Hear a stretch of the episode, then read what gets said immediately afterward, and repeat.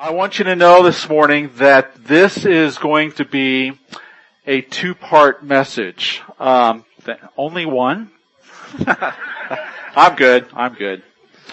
This is going to be a two-part me- message. As I was looking at that, at this this morning, I thought, you know what, I'm not going to get through this whole thing, and we have the, uh, we have the uh, business meeting following the service for our church members.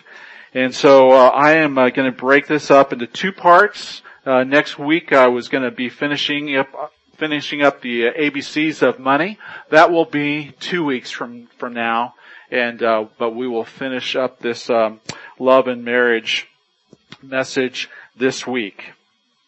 And uh, as I share with you this morning, I want to say to you that I am one of the leading experts when it comes to love, dating, romance and marriage.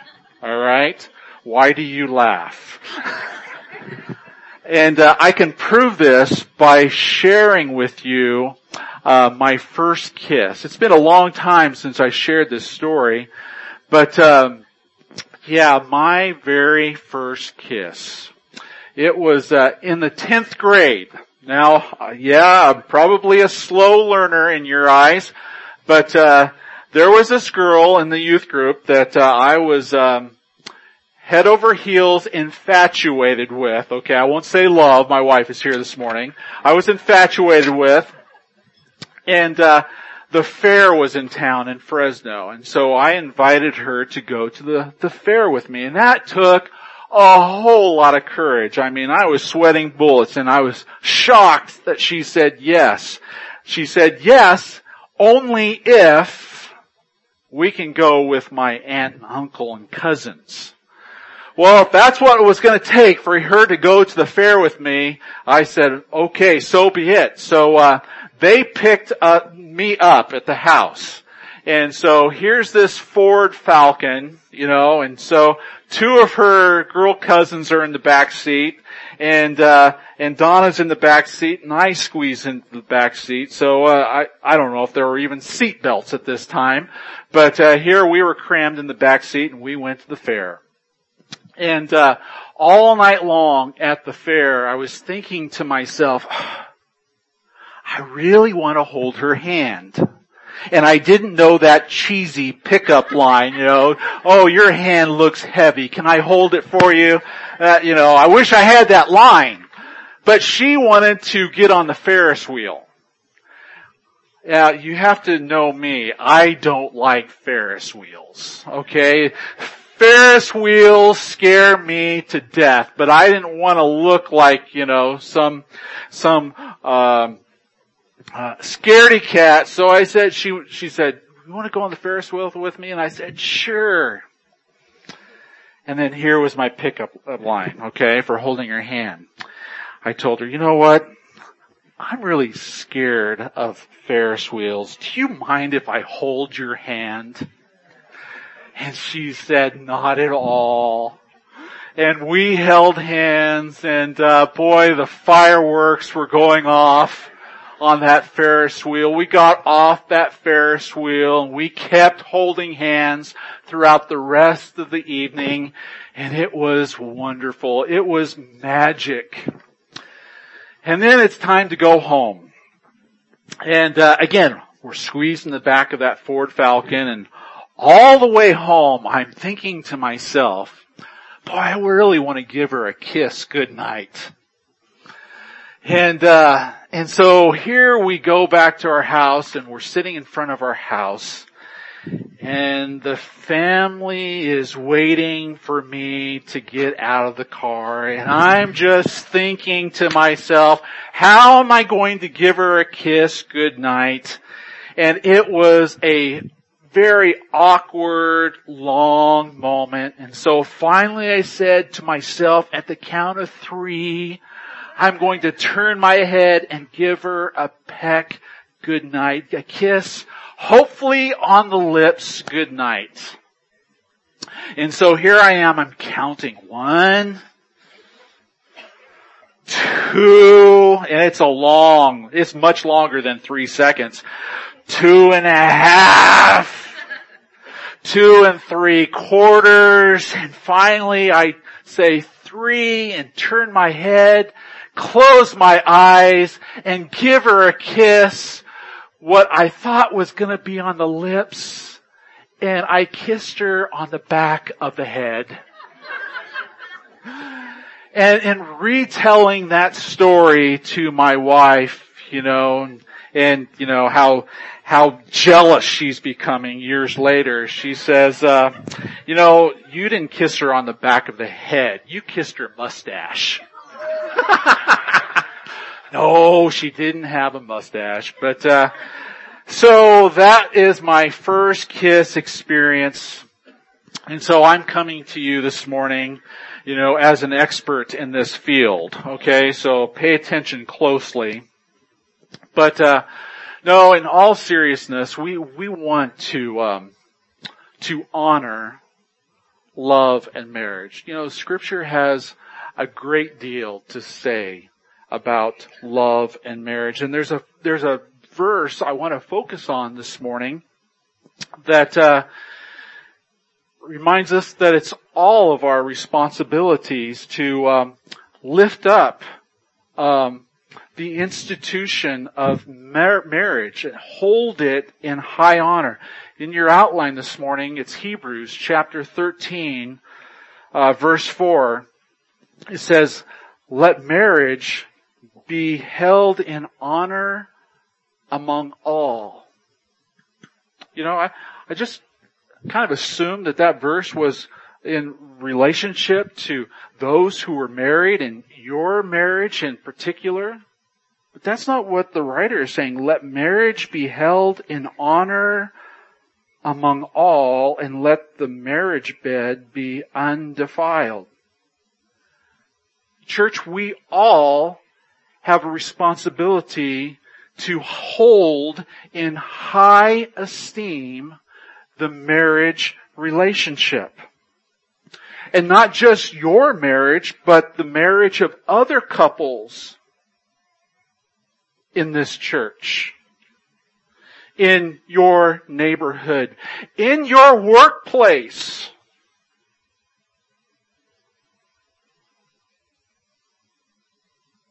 We are all ministers of the gospel of Jesus Christ. And marriage is a sacred and holy institution that, that Paul describes as a mystery, as a picture of the gospel. And as believers, we are to hold that in high esteem. We are to teach our children the importance of this institution. And if you're a single parent this morning, raising your children, and uh, and you know the the difficulties that that marriage that broke apart has been in your life, you still, as a single mom or dad, or to hold that institution of marriage in high esteem. You can teach them the mistakes that you made and know that even though you have made mistakes, you know, God wants to use that in your life to be a ministry in your children's lives so that they don't encounter the same things, but you still hold high that institution of marriage.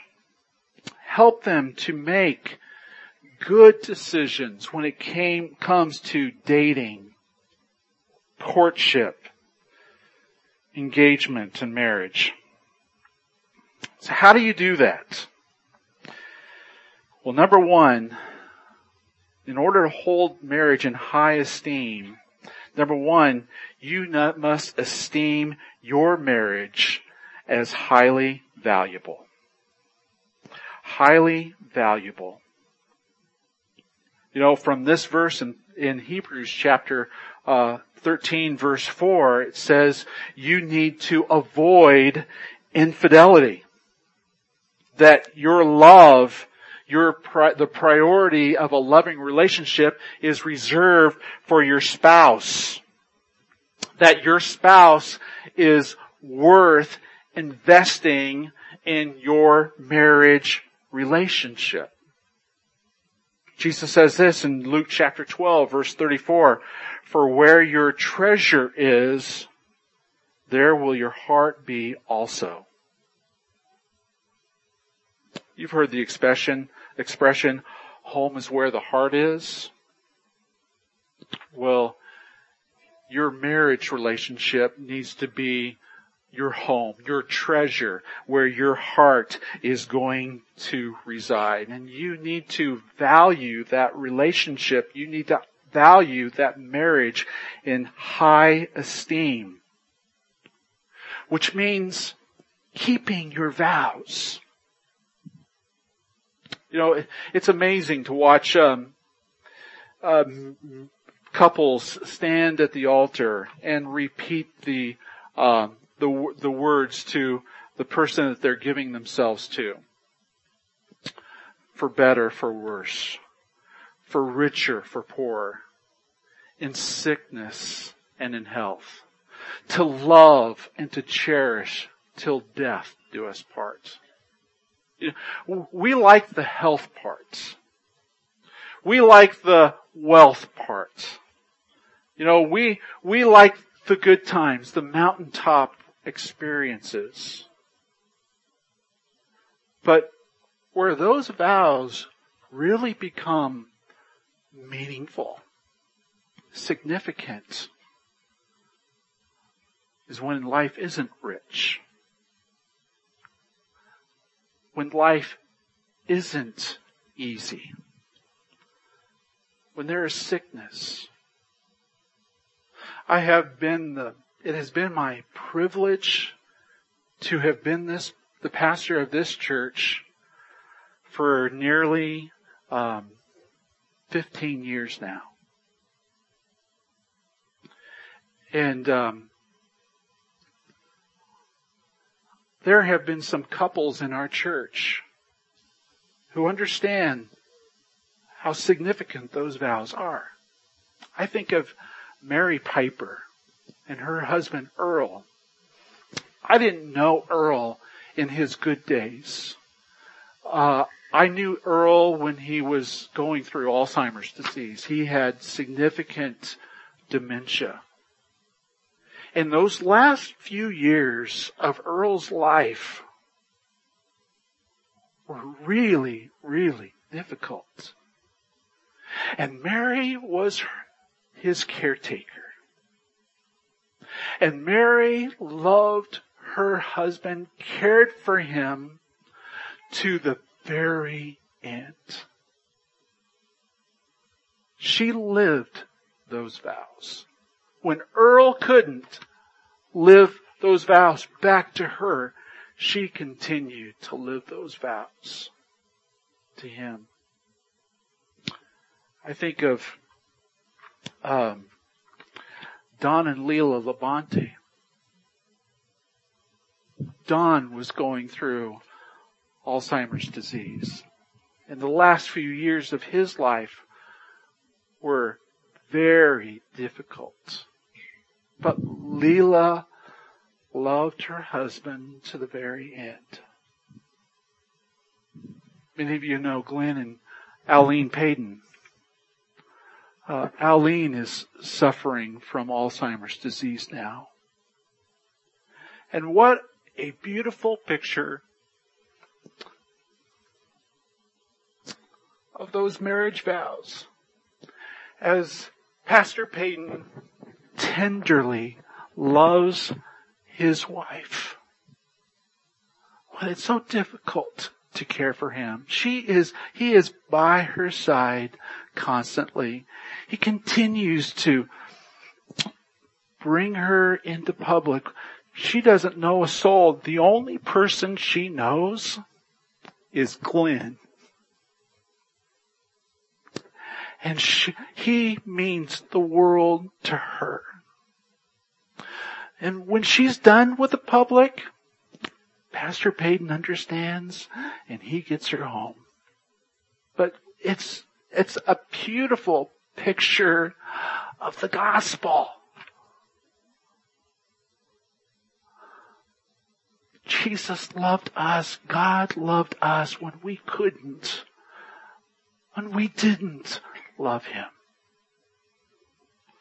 Those marriage vows are critical. And so one of the ways we hold marriage in high esteem is that we hold our own marriage relationship in high esteem. Not just to our spouse, but to our children, in our church, because it's a picture of the gospel. That's where our heart is to be. And the second way we hold marriage in high esteem is that we need to esteem every marriage. We are the backup singers to others' marriages. And that's what I'm going to focus on this morning. We're going to be looking at the Song of Solomon this week and next week. And uh, Song of Solomon is a is a book. It's eight chapters long, and it's a beautiful melody of love, of romance, passion, intimacy between King Solomon and his bride. But there is a third party in this uh, in this book, uh, Song and Solomon, and the third party are the backup singers. And as you read through uh, the Song of Solomon, uh, you'll find people referred to as friends, and these friends are helping support this this marriage relationship. And we see uh, the, these backup singers, these friends, in verse four of chapter 1. They say this, we will exult and rejoice in you. We will extol your love more than wine. These backup singers are advocates for the marriage relationship. They're not just for the husband or for the wife. No, they are for the couple. They are there to fully support the couple. And there's a, there's a moment in the book of the Bible where the bride is losing hope. And the backup singers are there not saying, oh, your husband, he's a real creep. He's a loser. You should, uh, you should dump him for somebody else. No. They are there supporting the, rela- the relationship. Let's find him. Let's go get him. And we'll look at that next week. But they are backup singers. My question to you this morning, when it comes to your marriage relationship, do you have good backup sing- singers or bad backup singers? What's, what's an example of a bad backup singer? Bad back, backup singers uh, bring discord into your relationship. They say things like, oh, you should have never married him. She, he, he's, he's never gonna change. You've tried everything and I think it would be best to just end the marriage. Do you have those kinds of people in your life right now? Those are bad backup singers, and those are not the kind of backup singers that you see in the Song of Solomon. They're good backup singers, and good backup singers say things like this. You know, we believe Jesus breathes life into dead people, and we believe He breathes life into dead marriages. There's hope. You hang in there. Don't lose hope. Let's keep praying for your marriage miracle. Have you looked into marriage counseling or a marriage intensive? That's what good backup singers say. Or number three, why don't the two of you come over for dinner and let's see what we can do to help you through this.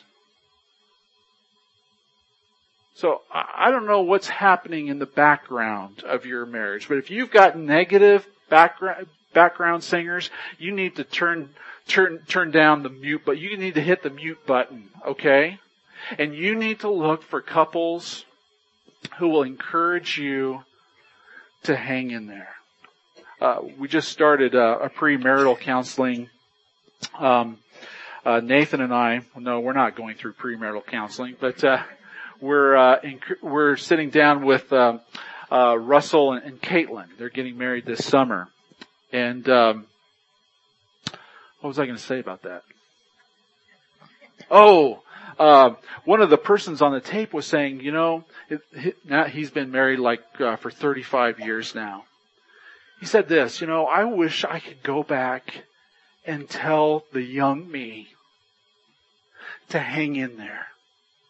Because over time, it's only gonna get better. The best is yet to come. And they have a wonderful marriage after 35 years. But he, but there were difficult times. Times where he didn't know if they were gonna make it or not. And he wanted to go back. He wished he could go back and remind the young him that to hang in there. And I could say that for my life. For our relationship in the early years of our Susan and I's marriage, married relationship, there were some difficult times. Those early, those first one or two years, they were really tough. I wish I could go back and remind me, you know, how special it was going to be 33 years later. God is good. And we need people in our lives that are going to encourage our marriage relationship. Proverbs 27, 17 says, as iron sharpens iron, so one man sharpens another. Do you have those strong backup singers in your marriage relationship? You need them. And church, we all need to be good backup singers to the other marriages in our church. Who are you listening to today? So, five ways to be a great back, background singer, backup singer. And, uh, and again, I'm just going to get you through the first two this morning. Uh, the first is this. Honor your child's marriage by picturing a special future. Honor your child's marriage by picturing a special future. Dr. Dr. Kevin Leman says this about uh, raising raising children. He he he says that we need to dream with them about what our our our children's future spouses are going to be like. Uh, I didn't do a very good job at this, particularly with my my girls. I'll get into that in a moment, but uh, think of it this way when it comes to dreaming, because this is the way I reacted too. You know, I think every girl comes home and tells her daddy, mommy and daddy, I want a pony. When my girls came home and they told me that they wanted a pony, you know what my response was? You don't want a pony. You have a hard enough take, take time taking care of a hamster. You know, you know, a pony, that is a whole lot of responsibility. Think of the dog. You don't even go outside and pick up poop after the dog. And you want a pony? And I just kind of shut that dream down. You know, suppose your daughter came home and said, Daddy, I want a pony. And you dreamed with them for a moment. And you thought to yourself, you, you talked out loud to them, oh, wouldn't it be fun to have a pony? Think about taking the pony to school, you know, and letting all your friends pet the pony. You know, during class, during school, you could see your pony outside by a tree and you could wave to it. And, uh, you know, there would be so much fun having a pony, but I didn't dream in those terms. You know, I kind of shut that dream down. and when it came to boys, you know, I was kind of one of those dads who kind of shut the dream down. You know, I had, I had an agreement with my girls when they were three years old that they weren't going to marry until they were at least 30 years old. And they both agreed with me. But they, they, they reneged on that contract, uh, as teenagers. And, uh, you know, you know, when it comes to, and that, and that's how I react as a father. Yeah, I'm just being transparent here. You know, when it comes come to my comes to my boys finding a girl, you know, I'm all for that. You know, I want them to find that special person in their life. But with my daughters, you know, I'm a little bit more protective. And, uh, you know, I don't want them to fall in love with somebody else. I, I want to be their, their number one guy. And, uh, and that was especially difficult with our first daughter, Allison. Allison has always been interested in boys.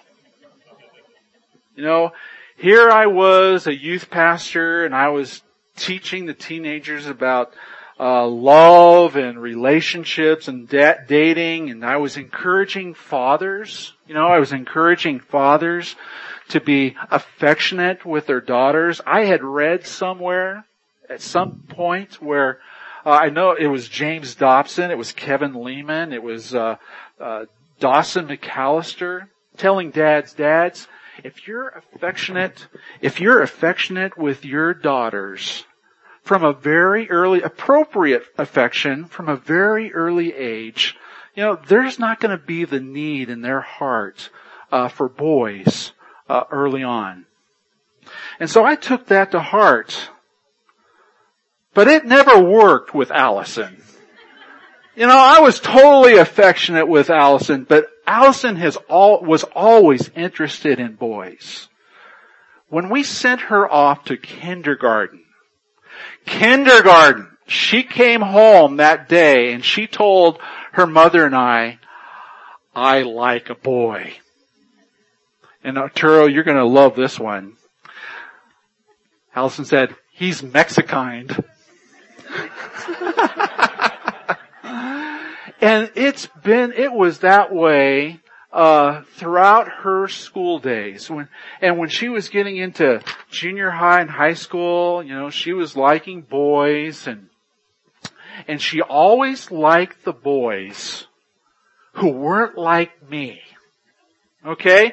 The kind of boys that were a little rough around the edges. You know, I would get the hair, the hair would come up on the back of my neck. I thought, man, how is this all going to turn out? And I was stressing over it. But then one day she met Patrick. And Patrick was just like me. and life was going to be good. You know, when I first heard that uh, Allison was uh, going on a date with Patrick, her mother and I asked ask her, you know, what kind of boy is this? Or, you know, or something about, uh, you know, you know, be careful you know, about, about your date. And Allison, Allison told, oh, it's just Patrick! But, uh, Patrick has been a wonderful, um, husband to our daughter, to father to our grandchildren. And, um, but you know, when Allison chose to get married, you know, Allison's whole desire in life was to, um, she didn't want, really want to go to college. She just wanted to be a full-time mom. In elementary school, they would have career days. Allison would dress up as a mom and she'd get be, be get made fun of by her peers because she didn't want to be anything beyond a mother. But that was her whole goal in life. She just wanted to be a mom. And so when she was uh, 19 or 20? When did she get married? She was 20? Nine, nine, nine, 19 years old. She comes to us and says, well, Patrick asked uh, Allison's hand in, in marriage. You know, that was a hard pill to swallow at that point. Nothing against Patrick. They were just so young. And, uh, but she wanted to get married. And so I said yes, thinking, you know, that it was going to be a couple years of engagement. They wanted to get married 12 weeks from that date. 12 weeks. But the reason why they wanted to get married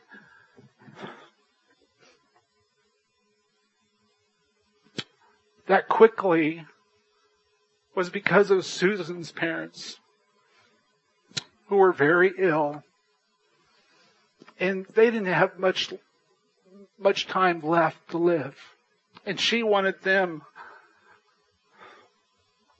to be at her wedding. And by the grace of God, they both made it to the wedding. But I had never sat down and dreamed with, with Allison about her future spouse. After all, we had an agreement that it was going to be 30 before she got married. And, you know, I wasn't able to speak a blessing over her marriage uh, on that wedding day just between her and I. I wasn't prepared for that moment. I didn't get to go dress shopping with uh, Allison while she was uh, picking out her wedding dress. It was just something between her and her mom. And so, you know, the first time I saw Allison in her wedding dress was the moment before I was about to walk her down the aisle. And when I saw her in that wedding dress, I lost it. And you know what Allison said to me? Dad, get a grip! and so I had to hold this all in. And uh, I have never, you know, typically when I stand before people, I'm kind of used to speaking in public. But walking my daughter down that aisle was, um, I had, I had knots in my stomach. I had butterflies. I was so nervous. Typically when you see a father walking uh, his daughter down the aisle, they're beaming like Solomon and Ratna were doing with Marilyn. I wasn't beaming. If you see her wedding pictures, you know, I look mis- miserable. I look like I was going to lose it. And because I had never prepared for that moment years back. And it just threw me for a loop in that moment. Don't let that be you. For Emily, praise God, she's given me a little bit more time. I've seen Emily in her wedding dress. And she looks beautiful. Um, now she did throw me for a loop though, uh, in the high school years. See, Emily and Allison, they're, they are polar opposites having grown up. Allison, she liked boys. Emily, she didn't want to have anything to do with boys. And so I didn't have to worry about boys as she was growing up. You know, I thought she was going to live to fulfill that commitment of not getting married till she was 30 years old. But one day, when she was a junior in high school, she threw me for a loop. She said, Dad, I like a boy. I said, what? You like a boy? That's not you. I asked, well, who's his name? What's his name? She said, Joseph. I said, who's Joseph? See, I just thought there were just only girls in her class, you know.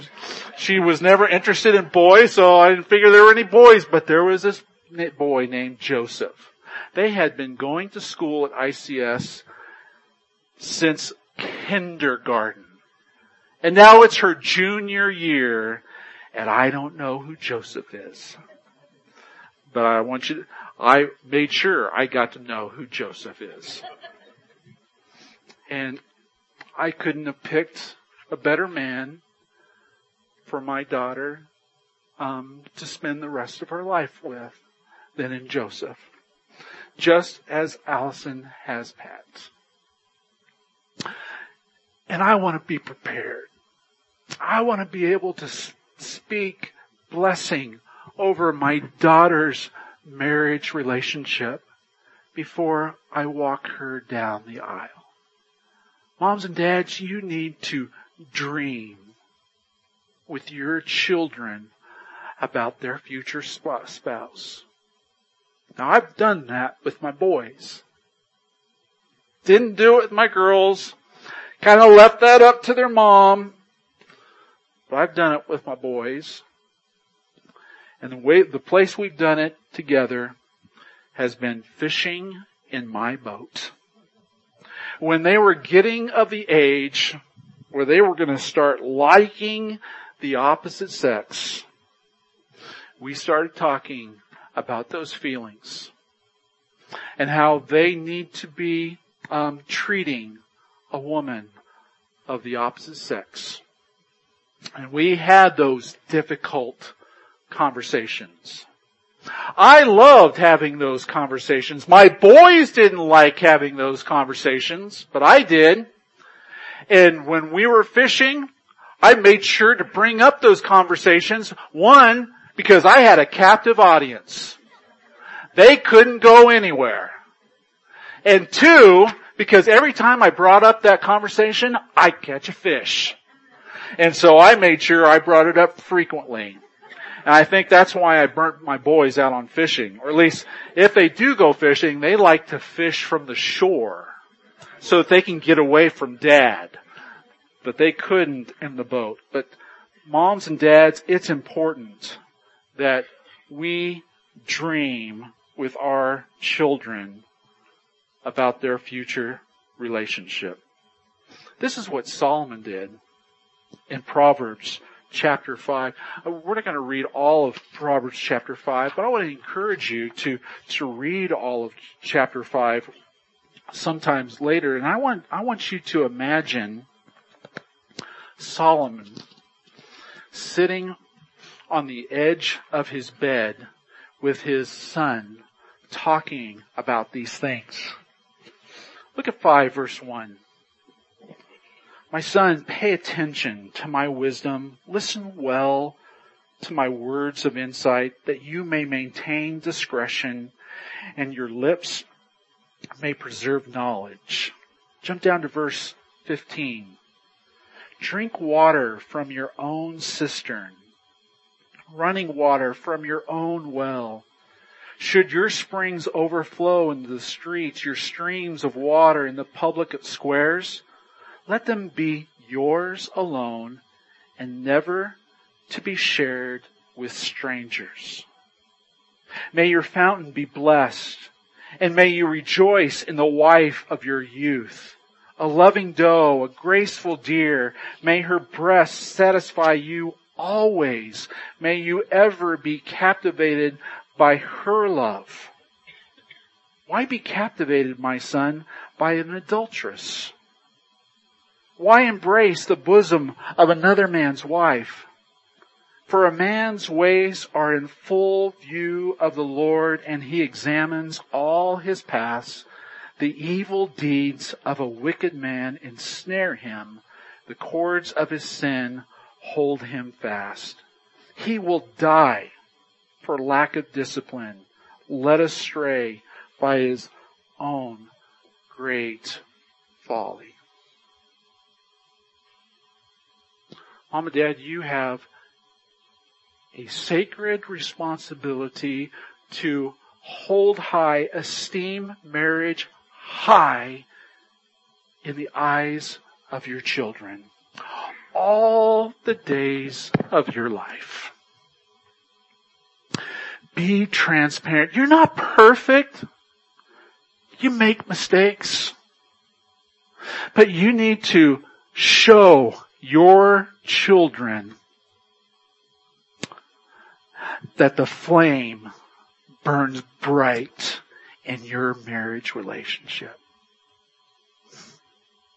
Okay, I told you I was going to be transparent this morning. Susan's probably going to die. I got Susan a Valentine's present um, this week, and uh, uh, I love text messaging, and uh, we've got this group in our family right now. It's uh, and I I labeled it the insiders. And when I went and got Allison her, or Allison, Susan her Valentine's present, I took a picture of the, um, of the bag from Victoria's Secrets and sent it to my kids. the insiders. And I did it just to let them know that the flame still burns bright. To not be ashamed of their sexuality. And that God can keep it burning bright. And to hold high the institution of marriage and those kids' lives. The second and last for this morning will be number five. We'll get back to two, three, and four next week. If we're going to exemplify, hold high the marriage relationship, number five, we need to honor the one who exemplifies love, and that is Jesus. Friends, Jesus needs to be your loudest backup singer. Because Jesus knows what love is all about. He exemplified love by sacrificially laying down himself for the church. And it is a picture of what your love relationship needs to be to each other. Yes, I know the Bible says that husbands love your wives as Christ loved the church. But before we come to verse 24, you know what? In verse 21, it says that we need to mutually submit ourselves to each other. And we can't mutually submit ourselves to each other if we don't know the one who knows what love is all about. We must honor Jesus in our marriage relationship. We must honor Him. Look at Ephesians chapter 5. You have it in your outline this morning. Very quickly, I want to read, read from Ephesians 5, beginning with verse I want to begin with verse 19 or 21 or verse 19.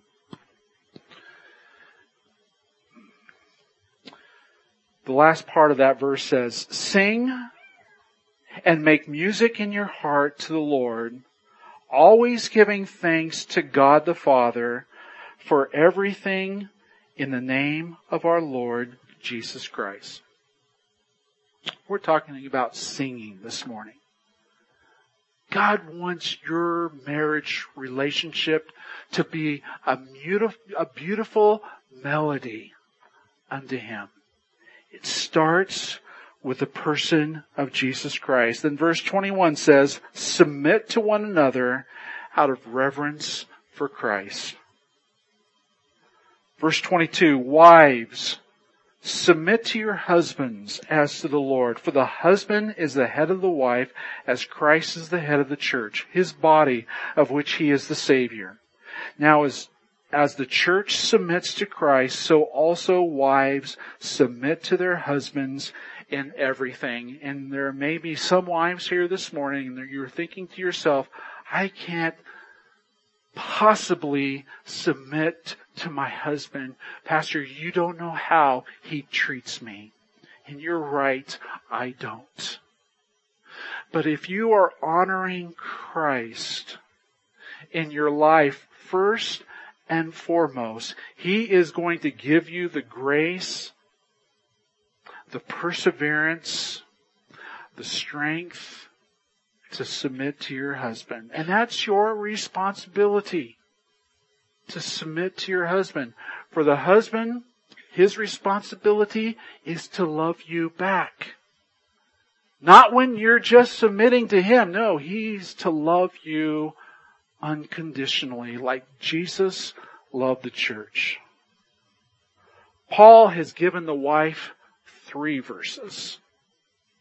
Paul has given the husband nine verses. And let's look what it says. Husband, love your wife just as Christ loved the church and gave himself up for her to make her holy, cleansing her by the washing with the water through the word and to present her to himself as a radiant church without stain or wrinkle or any other blemish, but holy and blameless. In the same way, husbands ought to love their wives as their own bodies, who he who loves his wife loves himself. After all, no one ever hated his own body, but he feeds and cares for it just as Christ does the church for we are members of his body. For this reason a man shall leave his father and mother and be united to his wife and the two will become one flesh. This is a profound mystery, but I am talking about Christ and the church. However, each one of you must also love his wife as he loves himself, and the wife must respect her husband. Love is far more than a feeling. And sometimes you don't feel like it. Love is a verb. Love is not something you wait for and that you, you pursue on a feeling. No, love is a commitment. Love is an action. Even Christ didn't feel like laying his life down for us. When he was in the garden praying to his father, sweats of blood. If there's any other way, Father, that I can pursue your will, let this cup pass from me. But if not, Lord, I am your servant. And Jesus laid down his life. He was committed to his Father's will. He was committed to us. And maybe commitment is alone is holding the two of you together.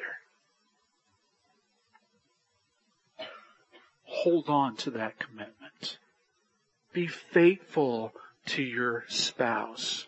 But as you are loving your spouse committedly, you know, submitting yourself to them even though you don't want to, loving them when they're not loving you back.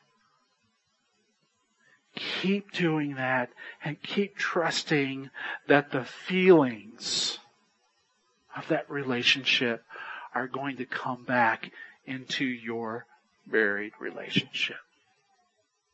God is faithful. And I don't know how many years that you've been married. I remember those first couple years for Susan and I. We had to go see a marriage counselor. And I wish the me today could have talked to the me back then. Just said, just hold in there. Hang in there. It's gonna get better. God wants to do that in your married relationship. And as we honor the person who knows what love is all about, Christ is going to be that blessing in your marriage. We're going to pause in just a moment. We're going to sing a song. If you're here this morning and if you don't know Jesus, that's the beginning point of God doing a transformation in your marriage life. Christ isn't forcing himself into your life. He is waiting for you to make the, the decision to respond. And when you respond to him, he will give you the power and the strength to love the others who matter most in your life. Do you know Jesus this morning? We invite you into a relationship with Him. For others of you, you're Christians, but you're struggling. Honor Christ. How much has Jesus loved you? How much has Jesus forgiven you for? You know, for a lot of spouses, we've got our spouse, we've got our other half on the hook. We've got our list of things that they've done wrong and until they rectify these things, I'm not going to forgive. How much has Jesus forgiven you of? How much has Jesus let you off the hook for? Allow Christ's love to erase the list that you hold against your spouse. Start over. Love your spouse like Jesus loves you. Let's pray.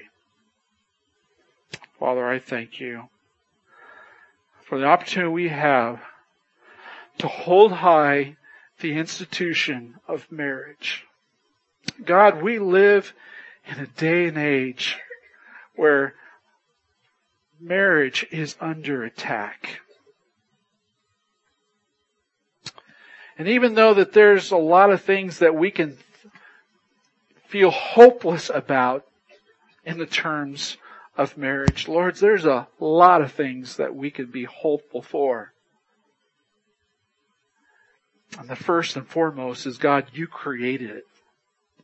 You believe in it. And it's never going to go away. And you call us as believers in Christ to hold high this institution. To highly esteem it. God, help us to do that. In the eyes of our spouse, in the eyes of our children, in the eyes of our church, our neighborhood, our workplace. Right now, mom and dad, I'm going to ask you to do something really cheesy. Would you just take your spouse's hand and thank God for them.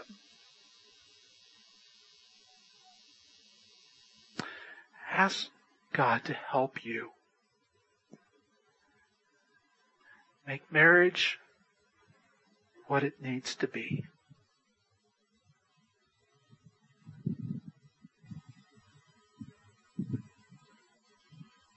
God, I pray that you would restore broken relationships here. Or I pray for those single moms and dads who may be under a lot of condemnation this morning, having heard this merit, this, this message. God, at the cross, you set us free from all our guilt and our shame. And Father, you have given moms and dads the ability to speak truth, to speak life into their future children's marriage relationships. Thank you, Father, that your grace, your forgiveness, your love covers all our sin. May our love for our spouse let them off the hook. Father, prepare our hearts for the supper this morning as we worship you in Jesus' name.